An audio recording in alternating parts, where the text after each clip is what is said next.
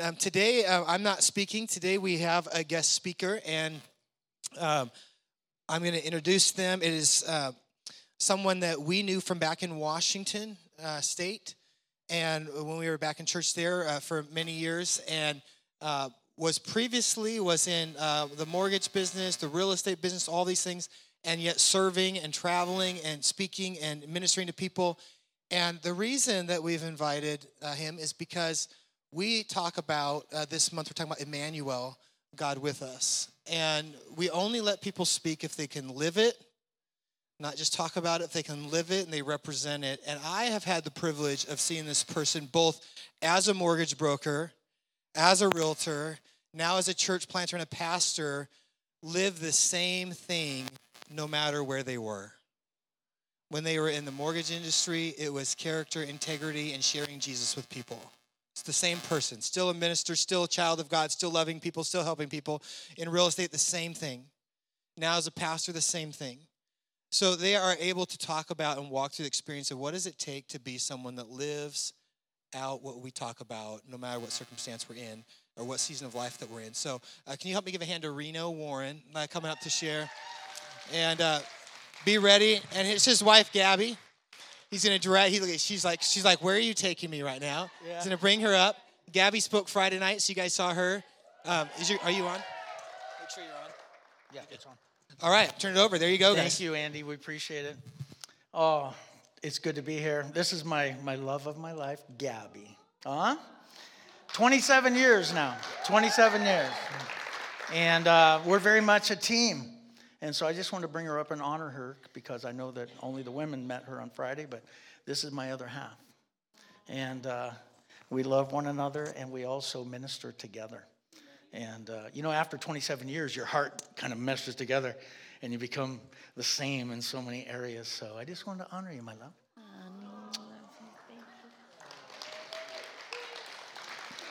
Oh, yeah, it's very romantic still. After 27 years, we still got it going, don't we, babe? Yes, we do. We do. All right. Well, I'm so glad to be here. Thank you, Andy and Carrie, for having me. It's so wonderful to see so many faces from Vancouver, people that I used to know, and, and just, you know, we're all getting older, right? My, my beard is white now, you know, and like, what is going on here? But I'm only 39, so I feel great about that. And that's the good news. And uh, today, I just, you know, I want to stir us up toward God. I want to stir us up toward a certain person in the Bible we're going to look at. You know, when we study different personalities in the Bible, say Jesus, the more you study about Jesus, the more you become like him. Did you know that? Whoever you put yourself in front of, you become like. And conversely, if you're putting yourself in front of wrong things, you can kind of become like that too. And so it's really important that we read our Bible, that we get mentored by the Bible. I call the, the heroes of the faith my divine mentors. They're my mentors. And if you study them long enough, your character gets shaped. You're, you, you're, you, know, you can deal with your sins better. You can walk in a godly way better. The more you give yourself to Scripture, the better off you're going to be. Can I hear an amen? It's just so true. And so when we get born again, it's important that we apply ourselves to Scripture because Scripture shapes us, it transforms us, and it's awesome to, to study it and to be in it. And now, today, I want to talk about a certain man. It's the only man in the Bible that is referred to as a man after God's own heart. Anybody know who that is? Excuse me? David, that's right, man after God's own heart. If you have your Bible, I'm going to go to 2 Samuel 11. I'm going to read five verses. It's a long story, but I'm going to read the first five and I'm going to paraphrase the rest for time's sake so we can just clip through it. And uh, when you think of David, what do you think of? What? Goliath. Goliath. What else do you think of? Huh? Worshipper. Worshipper. Wasn't he a, a harpist? And didn't he play um, before King Saul the harp to soothe his demonic issues? Let's put it that way. Uh, anything else with David? What's that? Bathsheba, of course. And here we are at, at 2 Samuel 11, and we're going to read the story about David and Bathsheba today. Now, I want you to bear in mind, David's one of my heroes, and he is just an amazing man. He's the man after God's own heart. Just like other men in Scripture are my heroes, and, and women are my heroes, some of the great stories. And yet, so it, the Bible is so real and so authentic that it also gives us slices, little pieces of the human side or the carnal side, if you will, or the mistakes, or what I would call the dirty laundry. And you know what? I love the Bible because it doesn't sugarcoat. It tells us the good, the bad, and the ugly. Amen? I mean, you think of Moses, you know, and he's the most meekest man on the whole earth. But if you really study that out, there's a big tug of war with Moses and the Lord about even convincing him to obey God to go do the work and become the deliverer of Israel. And I love those stories because that's where you find out where these things where these things shift and where they change and you see how relentless God is to work with somebody and to pull on somebody and to get you and I into the game, amen? Into his plan and his program is the only program that you want to be involved in. Amen? And I love also that when we slip and fall and fail, God does not depart from us. Amen? That we can have horrible episodes in our life, and thank God He's still with us. Amen? And when we lose our grip on Him, His grip on us is still there. My grip on Him is nothing that when you and I fail, or when we, when we get in our flesh and we do stupid stuff that we're ashamed of, that He is still with us. And all we have to do is cry out. All we have to do is is confess. All we have to do is invite him back, and he will forgive us and he will cleanse us. Amen? He's faithful to us. And when we look at 2 Samuel 11, in verse 1, it says, It happened in the spring of the year, at the time when kings go out to battle, that David sent Joab and the servants with him and all Israel, and they destroyed the people of Ammon and besieged Rabbah. But David remained at Jerusalem. Then it happened one evening that David arose from his bed and he walked on the roof of the king's house. And from the roof he saw a woman bathing, and the woman was very beautiful to behold. So David sent and inquired about the woman, and someone said, Is this not Bathsheba, the daughter of Eliam, the wife of Uriah the Hittite? Then David sent messengers and took her, and she came to him, and he lay with her, for she was cleansed from her impurity. And she returned to her house. And the woman conceived. And so she sent and told David and said, I am with child. Let's pray. Father, I thank you for your word. I pray that it would be really strong and, and just would permeate to the depth of all of our hearts here today. Lord, accomplish what you sent it to do. In the name of Jesus, amen. And you know, David, you know, the shepherd boy, Remember, he killed the lion and the bear. He went on to kill Goliath. He went on to serve in Saul's court. And, um, and after he killed Goliath, Saul got really mad because the ladies, when he came back, we were singing the higher praises of David than Saul. Do you remember that? And then Saul got what? He got really jealous and he persecuted David. And I figure in my study, David was a teenager and let's just say 15, 16 years old. And Saul persecuted him for so long. The Bible tells us that David lived to be 70 years old, that at 30 he began to reign, and this is right after the death of Saul. And he reigned seven years and six months in Hebron. So at 37 and a half, then he went into Jerusalem and began to reign at about 30, little over 37 years old. And he reigned till he was 70 years old. And so, but we know that in those days where Saul was persecuting him, it must have been about 15 years running, living in caves, living out who knows where, out in the woods. And he went from place to place just to survive. And so we see it's just so amazing the hand of God that he chooses the next king of Israel to be like a street person like somebody that's just meandering and somebody that's just looking for their next meal. And yet, in the gifting of David, many were gathered to him, even out on the street.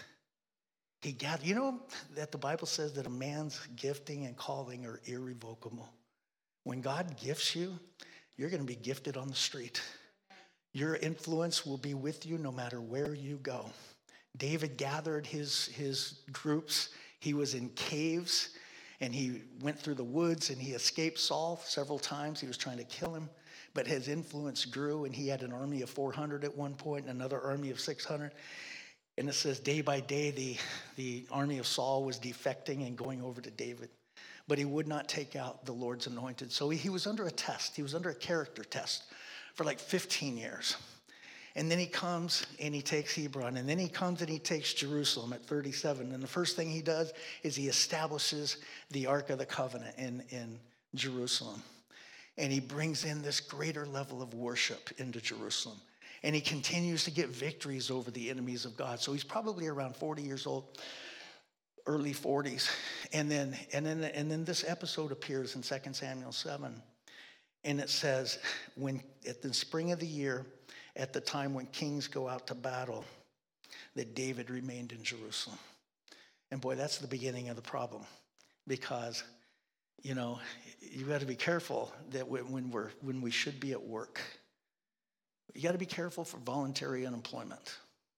You got to be careful from rewarding yourself. Who knows what was in David's mind? Maybe he thought, man, I've got a long journey. I've done a lot of things. I've survived. I'm the king. I'm at the top now. I'm going to pull back. But when he pulls back, because he should have been out in battle, he should have been where kings go, he should have been with Joab and all the group. But when, when we pull back, and a lot of the book of James talks about that lust, when it's conceived, gives you know full birth to sin and that you and I end up acting out on what's inside of our heart. That God doesn't tempt anybody, but what's inside of our heart is, is coming forward. And so I think what, what we're seeing here is David had, had some things inside of his heart. And it's amazing because he was the king, he had it all. He had it all. And when you study it out, uh, back in those days, you can have multiple wives. David had seven wives up to that point. And he had 19 children, 19 boys, maybe 20. There's maybe um, a child that died that was unnamed. It could have been 20. He had Tamar, his daughter, um, that's one girl that's named. So he had a family, he had riches, he had silver, he had gold, he had wives. He was finally the king of the kingdom. And yet he was lusting for something that God didn't want him to have. Isn't that amazing? That you and I can be just like David. We can lose the contentment for all that God's given us, and we can look beyond the fence. And when he looked at Bathsheba and he saw her, because he got up in the middle of the night and he saw a woman bathing and she was very beautiful. Uh, you know, it strikes me, and we're talking 3,000 years ago. 3,000 years ago, you know, there was no there was no porn in the day, but I think this was David's porn. And David looked and he saw something. And he checked it out. And he could have opted out of that moment by saying, whoop, shouldn't have saw that. And then kind of went and said, Lord, forgive me. I want to keep my heart in place.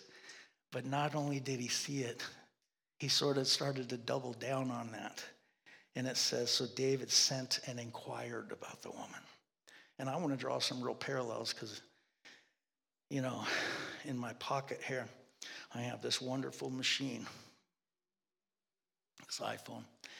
And uh, this is the most accomplished piece of technology in the world.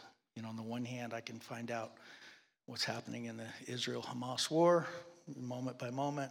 I can research my most favorite worship music and just get right into that. And in another moment, with one or two clicks, I can descend into the depths of hell with pornography. And it strikes me because at my age, um, you know, this wasn't around when I was a teenager. And if you wanted to see porn, you know, you'd have to go get a magazine or something or find somebody that was 21 or over to help you find that. To young children, to, you know, um, adolescents, to teenagers, to moms, to dads. The Barna group, Christian group, does a lot of informational pollings, and they're saying that porn now is no longer a male thing, it's a male and a female thing. And 30% of all young adults. And, uh, and it's amazing because we, we can really get ourselves caught up with this thing. And when David sent and inquired about her, wouldn't that be like you and I clicking on the link? Wouldn't that be you and I getting solicited by some commercial? Whoa, who's that woman? Then it says, click here and, you and I'll show you of our entire character. Because what happened to David was this de escalation of his character. He began to fall and slip and become like somebody that you just say, gosh, that's not David.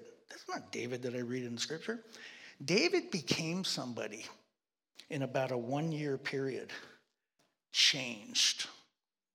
And I want to talk today to men and women that love God, that are into God, that are that with all their heart they confess Jesus Christ as Lord and Savior, but you're struggling in the area of porn. You're struggling in the area so much that if you really are honest, you can say, you know what?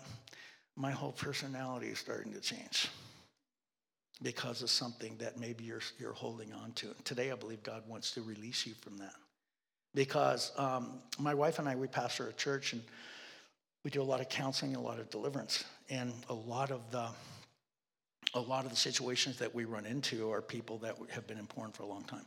And I, am not going to get graphic because I know there's kids here today, but there's a lot of married couples, newlyweds, that are coming to us with tremendous sexual dysfunction. And when we dig into it, um, usually the man uh, had been in porn since they were seven or eight or nine years old. And that's incredibly corruptive to the upbringing of a young man's sexuality. And so things play out, and all of a sudden it's a bad marriage.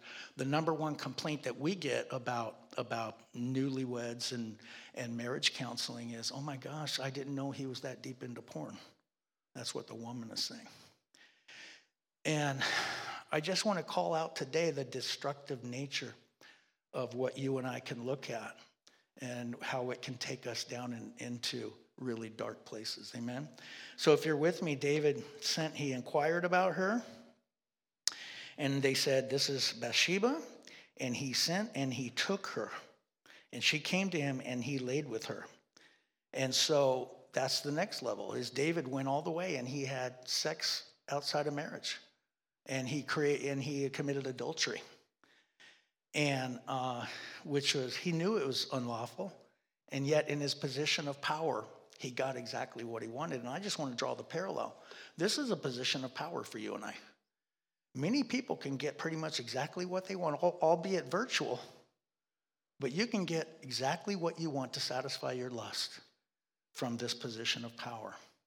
But I'm going to show you that just like David was affected, you and I also can be affected. And worst thing of all, it's not so much that you're, you're sinning, it's that it's taking you away from God. It's really hard to be in sin and to be passionate for God at the same time. And we're seeing in a one year period where there wouldn't be one prayer that we can document, there wasn't any exchange between God and David during this one year. He went dark on God. And he played it out as though maybe God doesn't even see what I'm doing. He got deceived and he walked, he walked down this horrible path. And it says he took her, he laid with her, he committed adultery, and then here comes the problem is she got pregnant. Then he got really nervous because it says, then David sent to Joab out in the battle, bring me Uriah the Hittite. So I'll just paraphrase. But he calls for the woman's husband. You guys remember the story? He calls for, for him, and he comes into David's court. And, and he says, Hey, how's the battle going? How's Joab doing? How are the people? How's everything? Oh, yeah, it's going good, going good. Hey, why don't you go down to your house tonight? Because his goal was that he would go sleep with his wife so that he can blame, blame the pregnancy on her. And the man in his integrity refused to do that. So after David spoke with him, he went out to the gate of the king and he ended up spending the night with his other servants at the gate of the king. And the man basically said, Far be it from me to go lay with my wife while the king, while the armies of the Lord are in battle right now. So he held his integrity. Well, David got, you know, kind of, you know, kind of uh, mad about that. And he doubled down on it and he said, Come here, Uriah. So he brought him in the second night and the third night and he got him drunk. So David got him drunk and he says, Go lay with your wife. And then basically, the guy in his drunkenness held his integrity. And at the gate, he went to the gate again and he laid with the servants of the Lord and he did not go to his wife. Then David got really mad. And the Bible says that um, in the morning, David wrote a letter to Joab and sent it by the hand of Uriah. And that letter was the death sentence on Uriah. And in his own hand, he carries this letter to Joab that says, um, Put Uriah at the front of the battle. And when it gets really hot, have the men retreat. And so that's what happened. And Uriah died at the front of the battle. And then the messenger comes back to tell, to tell uh, David because Joab knew. David said, I want you to uh, kill Uriah. Joab knew it. He was in on it with David. So here comes the messenger back, and, the, and the, David said, How did it go? And he said, Well, you know, this and that. We lost a few men, and Uriah, the Hittite, is dead. And I want you to see how cold David was in that moment. He goes, Well, yeah, it's too bad. You know, the, the sword devours one as well as the other. That was his response. The callousness, the coldness, the absolute wickedness of conspiring, politically conspiring to take someone down. This is, this is our man David. This is where he's at in his walk with God. So he, he's lusting, he's committing adultery, he's getting a girl pregnant, he's trying to cover it. And then when he can't cover it with her husband, he orders her death, his death and then he dies. And then he says, Well, the sword devours one as well as the other. And he said, Tell Joab not to worry, continue to fight and go take the city. So business as usual. Do you see how the how lust and sin can take you and I down into a spiral? And sometimes when the Lord doesn't get involved immediately, we think we're getting away with it. We think that it's just happening. We think that, well, Okay, I found a solution. And I didn't even have to confess. I didn't even have to repent. I didn't even have to, you know, bring this to the surface. Nobody knows. But we know that God always knows. Amen? God always knows because it says when the, when the wife of Uriah heard that her husband was dead, she mourned, and then David took her as his wife. But the thing that David did displeased the Lord. That's where the footnote comes in. The Lord saw it and the Lord saw the displeasure. And so the Lord sends in his mercy a prophet. Amen. How many are thankful for the prophets of God? Amen. Because sometimes we got to look at it this way. When when we're in sin, you know, often our spouse might be aware of something and talk to us, but we don't listen. Or our family or our kids or a pastor or some close friend, and we don't listen. Well, what, what about the guy that is not listening to anybody. And yet he's deeper and deeper and deeper in sin. What about the guy that thinks he's so smart that nobody knows what I'm doing? What about the guy that's committed to a life of secret sin and thinks, well, I'm getting what I want? Nobody knows. Thank God for prophetic people. God sends a prophet prophet named Nathan. And he gives him a, an analogy of a rich man and a poor man. The rich man had all these lambs, and the poor man only had one lamb. And then a traveler came, one lamb from the, from the poor man, and he made it. And, it, and David's anger got aroused. He got aroused. And it's so funny how, how self righteous we can get when we're the one in sin. It's so funny how condemning we can get when we're the one hiding that sin. And, and he says, David says, um, As the Lord lives, the man who has done this shall surely die. And he shall restore fourfold for the lamb because he did this thing because he had no pity. And that's another thing that happens when you and I were sin, we're in sin. We lose our pity. we lose our sense of compassion. And, and he, so David is condemning himself, but he doesn't know it. And Nathan says, You are the man. Thus says the Lord, I uh, anointed you king over Israel. I delivered you from the hand of Saul. I gave you into uh, I gave your master's wives into your keeping, and I gave you the house of Israel and Judah. And if that had been too little, I would have given you much more. Why have you despised the commandment of the Lord to do evil in his sight? You have killed Uriah the Hittite with the sword. You have taken his wife to be your wife and have killed him with the sword of the people. Therefore, the sword shall never depart from your house because you have despised me and you have taken the wife of Uriah the Hittite to be your wife. Thus says the Lord, I'm going to raise up adver- adversaries from you from your own house. And I will take your wives before your eyes and give them to your neighbor, and he shall lie with your wives in the sight of the sun. And here it is For you did this secretly, but I will do this thing before Israel, before all Israel, okay? I'll put away your sin, you're not going to die, but because you've given the enemies of the Lord great uh, occasion to blaspheme, the son who is born to you shall surely die.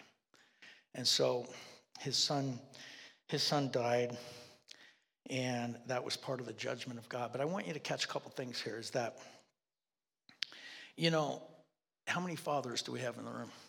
Raise your hand. It's really important that we conquer the things that are in front of us. Because often what we fail to conquer can pass on to our children.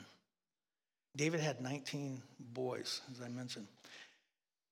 There were sexual problems, big time, in the first two of his three boys.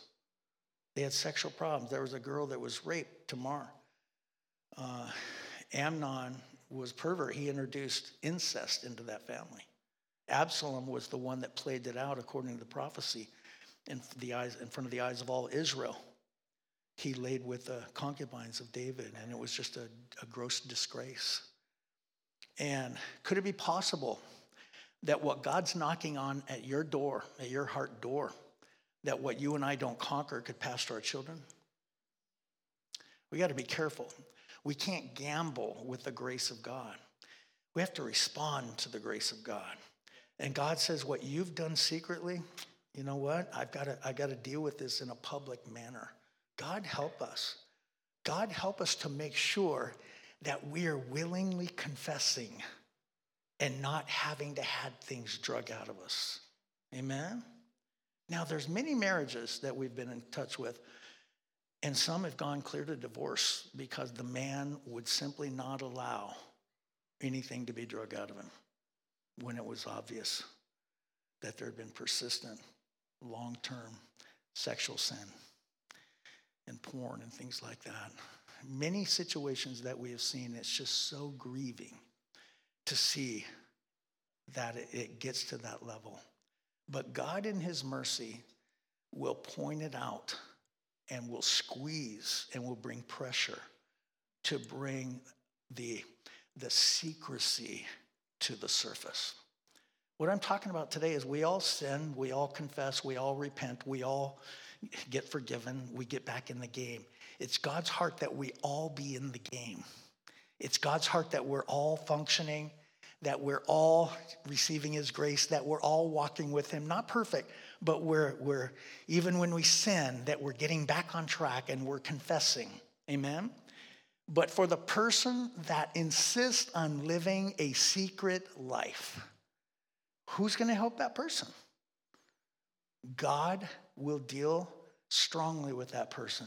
And even in discipline, we got to be we got to be thankful because he's our father and we're his sons and daughters. Because even in strong discipline, God can rescue us. Amen. He's not so mad at you that he just wants to spank you. He wants to deliver you from the place of secrecy. And this is what I'm after today. As I was praying about this word for several weeks, I felt like God wanted to bring this word to give somebody a lifeline, a hope for any anyone living in secret sin where nobody's pointed it out, where only you know it. You're the only one that has been involved in something, and yet you come to church and you play the part, uh, but truth be told, your passion has been compromised. You're not sure where you're at with God, or maybe you're, you know that you're not close to God, but people might think you're close to God. And God desires truth in the inward parts. You know, when David repented of his sin, finally we get we get some communication from David, and it's over in the Psalms. You guys know that Psalm 51 was written. Psalm 51, I'll just read a little portion of it here. Psalm 51. David says, Create in me a clean heart, O God, and renew a steadfast spirit within me. Do not cast me away from your presence, and do not take your Holy Spirit from me. Restore to me the joy of your salvation and uphold me by your generous spirit. And all I want to say is that God wants to restore your passion for Him. He wants to bring you back into right relationship with Him. He wants to bring you out of that dark place where maybe your wife doesn't know where you're at, or maybe it's a woman I'm talking to as well. Could be either gender. And that you and I don't live a life of secret sin. You know, when we do marriage counseling, one of our mantras is it's only fair that the girl marry man and the hidden man.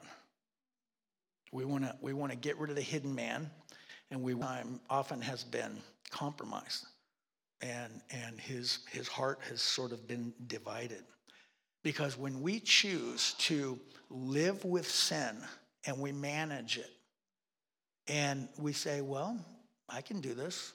I can kind of get what I want. Plus, I can come to church. My wife's fairly happy. I'm paying the bills, the kids. I'm going to live with those two worlds. Well, come on. God has something higher than that. Amen? You know, He's not condemning you today, He just has something higher.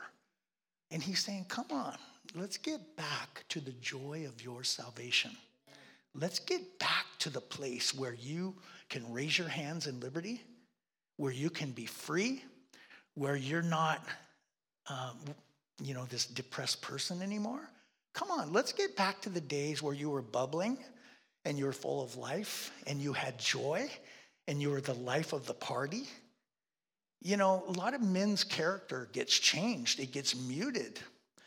I've worked with men long distance for a long time that are deep into porn and their personality actually changes over time. They're less talkative, they're angry often. Often, by the way, anger is a bedfellow with porn because we get, we get angry when we're not cleansed. We need to be cleansed of our wicked ways. Amen? Most of us know how to shower once a day, but spiritually, we refuse to step into the shower. We don't go there. We're like, well, I'm just going to live with this. Spiritually, we stink sometimes, but we've got to get under that shower of God because even in that moment, He will cleanse us and He will restore us and He will bring us back to the joy of our salvation. Let me say it differently your passion is worth everything. Your passion in Christ is worth everything. You should fight for your passion. Amen. Sometimes we got to look in the mirror and deal with ourselves and say, I want to be passionate for God again. I will do anything to be passionate for God because sin pulls me away from God. Sin and passion for God cannot coexist. It's important that we confess every day. If we confess our sin, He is faithful and He's just to forgive us and to cleanse us of all unrighteousness. Amen. How many want to be passionate for God? And 100%. Amen. God did not call you and I to be divided or compromised. He called us to be passionate warriors for Christ. And you men, I'm looking at many men here today. You men, God's design for you is to be a lean, mean, fighting machine in the kingdom of God. You are not called to be defeated and just to, just to be knocked down on the ground or to think you have to live with this problem that you've endured. God says, I want to rescue you. I want to heal you. I want to bring you out. I want to touch your life. Amen? And so, in closing, you and I are just like David. Huh? You're David. I'm David. You know, he sinned, we sinned. He did stupid things, we do stupid things. He went down, down, down. Sometimes you and I go down, down, down. We want to learn from David today. We're not making fun of him. We're not, you know, just saying, oh, we're above that. We want to make sure we understand that when we get engaged with lust, that it can take us down, down, down, and further down still. And I want to tell you, and I know you'll agree with this lust is so cancerous and so corrosive that what satisfied you today will not satisfy you tomorrow. Lust always wants more. David had everything, but he wanted more. And the nature of lust is so discontent. It says, You deserve this. You should click on the link. You work hard. Nobody will know. I'm with, you know, you can get away with this. This is how lust works. This generation is under the greatest ta- attack in the history of man with technology and the lust that's hitting our technology and going right into the lives of our young people and in the lives of the older people as well. You can barely scroll anywhere without seeing a nearly naked woman or someone in a bikini, and you just got to keep scrolling and get past that. We have been inundated with images that have affected our passion for God. And not that we willingly choose it, but it is when we come into the church, this is our shower. This is our time. This is our time to say, God, get this off of me. Please, Lord, help me. You know, the, the Bible in Ephesians talks about the, the devil firing uh, fiery darts into our mind. And we teach at our church not every thought you have is of you. You know, you're driving down the road, and all of a sudden, ding, and you're like, why am I thinking that? You know, or some weird thought, or some lustful, or some perverted thought. And we teach people pull that arrow out. In the name of Jesus, I'm not, I'm not going to think that perverted thought. This is wrong. This is of the devil. I'm pulling that out. I pull it out in Jesus' name. You know what I'm saying? We got to fight, or the devil's just going to keep bombarding us. So we need to fight, but we also need to avail ourselves of the power of God. Amen.